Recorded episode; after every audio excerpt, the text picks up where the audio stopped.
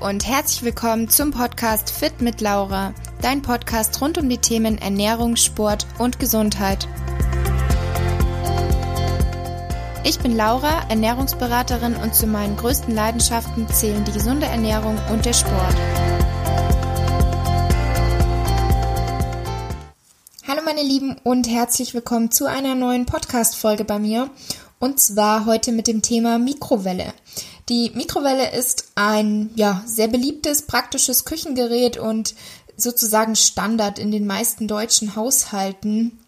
Ähm, man kann damit super schnell einfach Dinge heiß machen. Man kann Tiefkühlbeeren oder auch Tiefkühlgemüse auftauen oder generell, was man eingefroren hat, einfach schneller auftauen, sich ein Gericht vom Vortag erwärmen oder auch mal ein Getränk warm machen. Also ich zum Beispiel nutze die Mikrowelle tatsächlich mindestens einmal am Tag, also schon angefangen in der Früh, dass ich mir ein bisschen Milch warm mache, das, welche ich dann für meinen Kaffee verwende dann beim Frühstück mache ich mir ganz oft meinen Mackcake damit.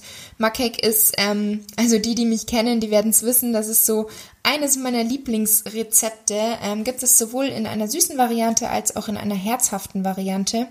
Und das ist so gesehen einfach ein schneller Kuchen, also ein Mikrowellenschalenkuchen sozusagen. Das sind einige wenige Zutaten, die man dafür vermengen muss und dann ab in die Mikrowelle und fertig habt ihr einen Kuchen. Ähm, genau, aber auch sonst verwende ich die Mikrowelle super oft, um einfach Beeren aufzutauen, Gemüse aufzutauen. Und ja, es ist wirklich ein sehr praktisches Küchengerät und dementsprechend eben auch wirklich Standard in ganz vielen Haushalten. Allerdings kenne ich auch einige wenige Leute, ähm, die keine Mikrowelle besitzen, denn beim Thema Mikrowelle scheiden sich oft die Geister. Die Frage ist, ist sie wirklich so praktisch oder ist sie doch eher gefährlich? Weil es geht eben auch die Angst um das Strahlen austreten, welche dann für den Menschen schädigend sind oder auch, dass die Mikrowelle die Struktur der Speisen und der Flüssigkeiten verändert und sich somit also einfach langfristig negativ auswirkt und ob eben das Ganze stimmt oder ob sie wirklich ein praktisches Küchengerät ist, welche wir, welches wir mit gutem Gewissen weiterhin nutzen können, das werdet ihr in meinem heutigen Podcast erfahren. Zunächst erstmal, wie funktioniert überhaupt die Mikrowelle? Also ich versuche euch das jetzt möglichst einfach zu erklären, weil auch ich bin hier kein Profi und will euch jetzt nicht irgendwie mit technischen oder, physikalischen Details hier ähm, voll labern. Ähm, Mikrowellen sind elektromagnetische Wellen und sie sind nicht ionisierende Strahlung, was so viel bedeutet, dass sie also physikalisch gesehen nicht dazu imstande sind, Atome oder Moleküle zu verändern und dadurch dann Zellen oder die DNS zu schädigen. Mikrowellen bekommen ihren Namen von der Mikrowellenstrahlung, also dieser starken, hochfrequenten Strahlung, durch welche dann unser Essen eben entsprechend erwärmt wird. Die Mikrowellen regen vor allem die Wassermoleküle zur Bewegung an und durch diese Reibungsenergie, die dann eben entsteht, wird unsere Nahrung dann erwärmt. Und die Speisen selbst erhalten dadurch aber keine Strahlung. Und wenn ihr euch mal eure Mikrowelle ein bisschen genauer angeschaut habt, dann habt ihr vielleicht gesehen, dass komplett im Inneren ein Metallgehäuse ist. Und durch dieses Metallgehäuse der Mikrowelle bleiben diese Strahlen eben im Gerät. Und diese Strahlung wird eben auch immer wieder ähm, gemessen bzw. getestet und schon bei circa 30 Zentimeter Abstand von der Mikrowelle selbst liegt die Strahlungsintensität zehnmal unter der erlaubten Grenze. Und auch bei mehreren hundert intakten Geräten ist bisher nie eine Überschreitung des festgelegten Grenzwertes registriert worden. Von daher ist die Strahlung da auf jeden Fall schon mal nicht als gefährlich einzustufen. Dann kommen wir jetzt schon zu einem zweiten wichtigen Thema bezüglich der Mikrowelle. Und zwar gibt es auch immer wieder Diskussionen darüber, ob die Mikrowelle Einfluss auf den Nährwertgehalt hat. Also ob sie Vitamine, also die Nährstoffe der Nahrung einfach zerstört, wenn die, in, wenn die Nahrung darin erwärmt wird. Und grundsätzlich hat die Erhitzung von Gemüse, Milch oder auch anderen Lebensmitteln in der Mikrowelle keinen Einfluss auf deren Inhaltsstoffe, denn es gibt bereits auch hier zahlreiche Untersuchungen, die gezeigt haben, dass auch wie bei der ganz normalen Zubereitung auf dem Herd es einfach darauf ankommt, ob man schonend gart. Denn Gemüse, was du jetzt in einer normalen Portion mit wenig Flüssigkeit in der Mikrowelle garst, hat nicht weniger Vitamine als Gemüse, das du jetzt auf dem Herd mit etwas Wasser dünstest. Und wichtig ist auch zu verstehen, dass bei jeder Methode der Erhitzung, also egal ob jetzt Topf, Ofen, Pfanne, Mikrowelle, es geht immer eine gewisse Menge an Nährstoffen verloren bei diesem Prozess der Erhitzung. Bei anderen ähm, Vitaminen bzw. Nährstoffen darum, dagegen werden wiederum auch welche bioverfügbare. Also es kommt auch immer darauf an, was man erwärmt.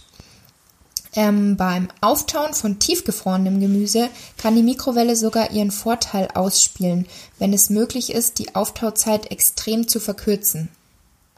Und zum Vergleich ist es zum Beispiel beim Kochen so, dass sehr viele Vitamine ins Kochwasser übergehen und anschließend wird das Kochwasser ja auch meistens weggeschüttet und in der Mikrowelle dagegen ist eher weniger Wasser notwendig. Also wenn ihr da jetzt ein Tiefkühlgemüse nehmt, das in eine Schüssel gebt und da nur einen Schluck Wasser dazu tut, dann könnt ihr das Ganze eben einfach schonender garen, als wie wenn ihr das jetzt ähm, so gesehen tot kocht mit dem Kochtopf.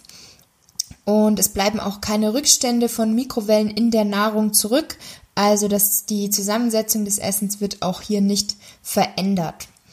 Und zuletzt jetzt noch ein Punkt, der tatsächlich ein bisschen gegen Mikrowellen spricht. Und zwar ist aufgrund des Aufbaus einer Mikrowelle das Ganze so, dass sie eher ungleichmäßig erwärmt. Also diese Mikrowellen, die werden im Inneren reflektiert und überlagern sich sozusagen und dabei entstehen stehende Wellen, also keine ebenmäßige Erhitzung findet dort statt. Und wegen dieser unterschiedlichen Temperaturverteilung in den Mikrowellen ist es zum Beispiel eher nicht empfehlenswert, hier Babynahrung zuzubereiten, weil ja, wenn dann eben eine Stelle besonders heiß ist, dann ist das natürlich zu gefährlich, dass sich das Baby hier verbrennt.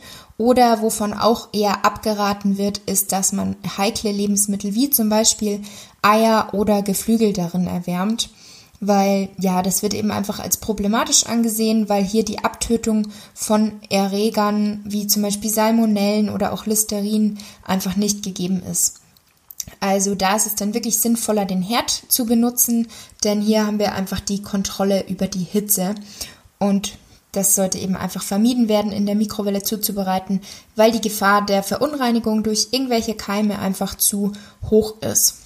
Und genau wegen dieser ungleichmäßigen Hitzeverteilung gibt es eben auch diese Drehscheiben in der Mikrowelle, um das Ganze eben sozusagen möglichst zu vermeiden. Und trotzdem sollte man aber eben Eier und Hühnchen wirklich lieber dann in der Pfanne zubereiten. Abschließend kann man also sagen, dass es bisher keinen einzigen nachprüfbaren Beweis gibt, dass die Mikrowelle in einer ganz normalen Küche mit einem einwandfreien Gerät ähm, irgendwie Schäden auf den Menschen oder auch auf die Lebensmittel hat. Von daher würde ich sagen, kann ich und auch kannst du weiterhin mit gutem Gewissen die Mikrowelle benutzen. Ähm, ich möchte jetzt hier auch keinen irgendwie überzeugen oder überreden, sich eine zu kaufen, wenn er noch keine hat, sondern wollte eben einfach nur mal mit Fakten darüber aufklären, ähm, was es auf sich hat mit den Strahlen und so weiter. Und ja, wer den Mugcake von mir noch nicht kennt, schaut sehr gerne mal bei mir bei Instagram vorbei, fit-laura. Ich mache ihn relativ regelmäßig und ja, freue mich natürlich, wenn ihr ihn auch mal ausprobiert und mir euer Feedback dazu schreibt. Und genau, würde sagen, bis zum nächsten Mal.